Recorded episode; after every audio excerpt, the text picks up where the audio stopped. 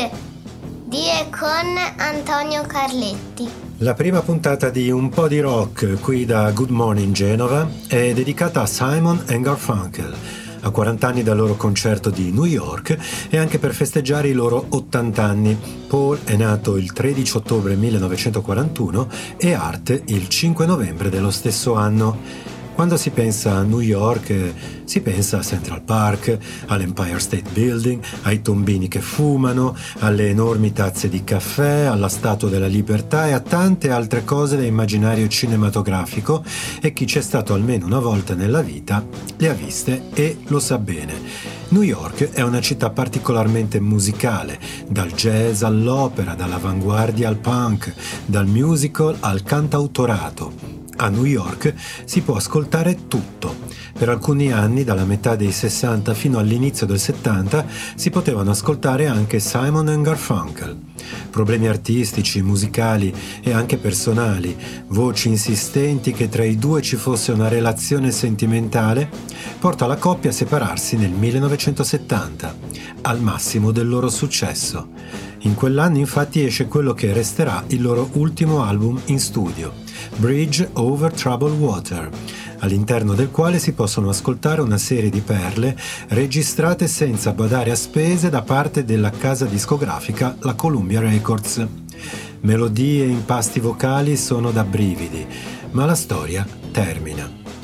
Negli anni 70 però i due si incontrano diverse volte e collaborano ai dischi solisti reciproci. Nel 72 suonano insieme per la campagna elettorale presidenziale del senatore McGovern, nel 1975 appaiono al Saturday Night Live e Paul Simon partecipa al film di Woody Allen Io e Annie, e nel 1980 prova a bissare il successo della colonna sonora del Laureato firmando le musiche per One Tricky Pony, ma senza successo. Ed ecco il 1981. La città di New York, nella seconda metà degli anni 70, rischia il default e per evitarlo gli amministratori della città cercano di porre rimedi su diversi livelli, come ad esempio la viabilità e la musica.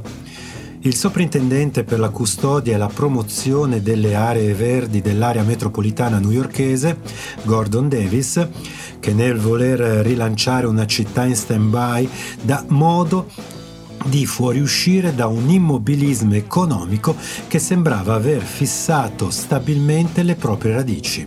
I profitti di questo evento possibile avrebbero portato nelle tasche della città gli introiti derivanti dalla vendita del merchandising appositamente prodotto, nonché i diritti della trasmissione TV che avviene l'anno dopo e di cui se ne occupa l'emittente via cavo HBO, rendendo così possibile anche l'immissione sul mercato di cassetta VHS prima e del DVD poi. Alle ore 18:30 di sabato 19 settembre 1981, nel Central Park di New York, un immenso boato accoglie l'ingresso dei due artisti quasi quarantenni e il semplice accenno di Mrs. Robinson, in una versione davvero energica, è in grado di provocare le indimenticabili emozioni che scaturivano dalla visione del film Il Laureato. La forza e la bellezza della liricità vera, dagli anni 60 fino agli anni 80, non perde un grammo del suo significato, e questo è un dono riservato solo a pochi eletti. Simon & Garfunkel sono tra questi, e i 500.000 spettatori accorsi per assistere all'evento lo sanno.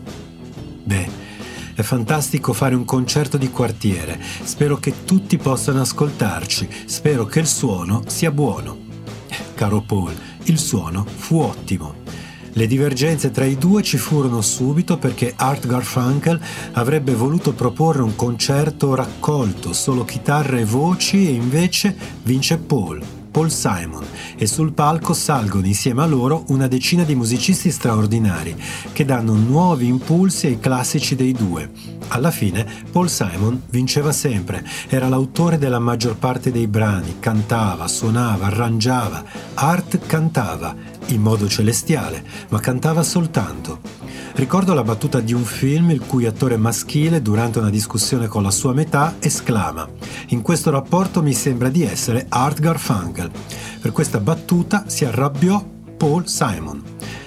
I momenti migliori di The Concert in Central Park sono però quando Simon e Garfunkel spengono il piano elettrico ed eseguono le loro canzoni come facevano una volta, le loro voci paradisiache in armonia e le chitarre con arrangiamenti semplici e nessun piano elettrico. Art ottiene un ruolo da solista cantando April Come She Will e, mentre ho scherzato sulla sua irrilevanza nell'equazione Simon and Garfunkel, Art ha una voce meravigliosa e qui brilla davvero.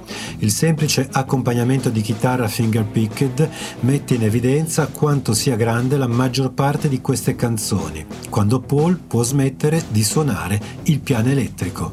Forse, chissà, aveva ragione Art, ma il concerto nel suo insieme è veramente memorabile. Dai, lo dico, uno dei più belli e importanti dischi dal vivo della storia del pop rock, uno dei più grandi concerti di sempre, tenuto in uno dei luoghi più belli della terra, di fronte a una folla da record. 9 mesi prima, proprio in quella zona, viene assassinato John Lennon e mi fa piacere ricordare l'ex Beatle, anche perché il suo compleanno cade il 9 di ottobre. Lui era nato nel 1940, invece Paul Simon il 13 ottobre del 1941 e Art Garfunkel il 5 novembre del 1941. E questi due artisti sono cresciuti a 3 isolati di distanza l'uno dall'altro, a Kew Garden Hills, nel Queens, a New York. Paul Simon, un chitarrista e aspirante cantautore, e Art Garfunkel, un cantante straordinario con una gamma di tenore puro e un'intonazione sconvolgente. Iniziarono a esibirsi come Tom e Jerry a metà degli anni 50, pubblicando la loro prima registrazione professionale nel 1957. Il loro sound originale, influenzato dalle armonie degli Everly Brothers, e qui in questo concerto gli Everly Brothers vengono ricordati in una canzone, e dai ritmi dello swing poetico di Chuck Berry, fece un salto di qualità durante la scena musicale folk del Greenwich Village dei primi anni 60. Il songwriting di Paul Simon si è sviluppato lungo linee provocatorie e attuali nel 1964, quando la coppia ha registrato Wednesday Morning 3 AM, il loro primo album come Simon and Garfunkel e il primo per la Columbia Records. Disco che non ebbe per niente successo, ma che al suo interno c'è The Sound of Silence, per quanto mi riguarda il titolo più bello che sia mai stato dato a una canzone. Questo insuccesso portò a una pausa, Garfunkel tornò a studiare e Simon andò in Inghilterra. Lo stesso disco fu pubblicato nel 1966, dopo che The Sound of Silence ebbe un certo successo radiofonico. Il produttore della Columbia, Tom Wilson, ne fece una versione elettrica coi musicisti che suonarono in Like Rolling Stone. Wilson era il produttore anche di Bob Dylan. Questo successo inaspettato e poco cercato dai due diede la svolta, con 4 album di trionfo planetario e, come ho detto prima, lo scioglimento improvviso all'apice del successo nel 1970. 11 anni dopo, eccoli al Central Park di New York, la loro città, e di fronte a 500.000 di persone, appena salgono sul palco e si sentono le note di Mrs. Robinson, è come se il tempo si fosse fermato. Quegli impasti vocali sono sempre incredibili. Il sindaco della Grande Mela li presenta semplicemente così: Ladies and Gentlemen, Simon and Garfunkel. Ed eccoci arrivati alla conclusione della prima puntata di Un po' di rock, qui da Good Morning Genova, dedicata a Simon and Garfunkel e al loro concerto al Central Park di New York il 19 settembre 1981. Ciao Simon, ciao Garfunkel, ciao a tutte e a tutti da Antonio Carletti, qui da Good Morning Genova e da Un po' di rock di e con Antonio Carletti.